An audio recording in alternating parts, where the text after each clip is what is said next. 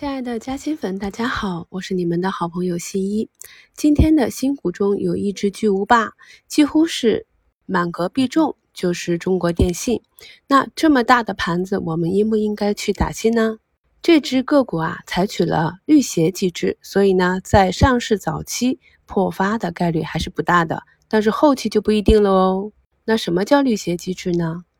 绿鞋机制也叫绿鞋期权。是指根据中国证监会二零零六年颁布的《证券发行与承销管理办法》第四十八条规定，首次公开发行股票数量在四亿股以上的发行人及其主承销商，可以在发行方案中采用超额配售选择权。这其中的超额配售选择权就是俗称的绿鞋机制。该机制可以稳定大盘股上市后的股价走势，防止股价大起大落。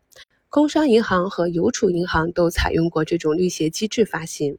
名为绿鞋，是由美国波士顿绿鞋制造公司一九六三年首次公开发行股票时率先使用而得名。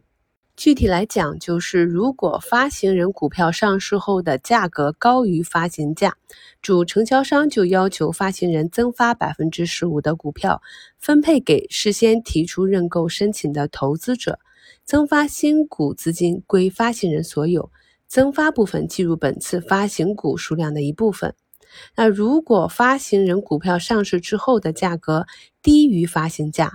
主承销商用事先超额发售股票获得的资金，事先认购超额发售投资者的资金，按不高于发行价的价格从二级市场买入，然后分配给提出超额认购申请的投资者。那这一做法呢，会使承销商风险有所降低，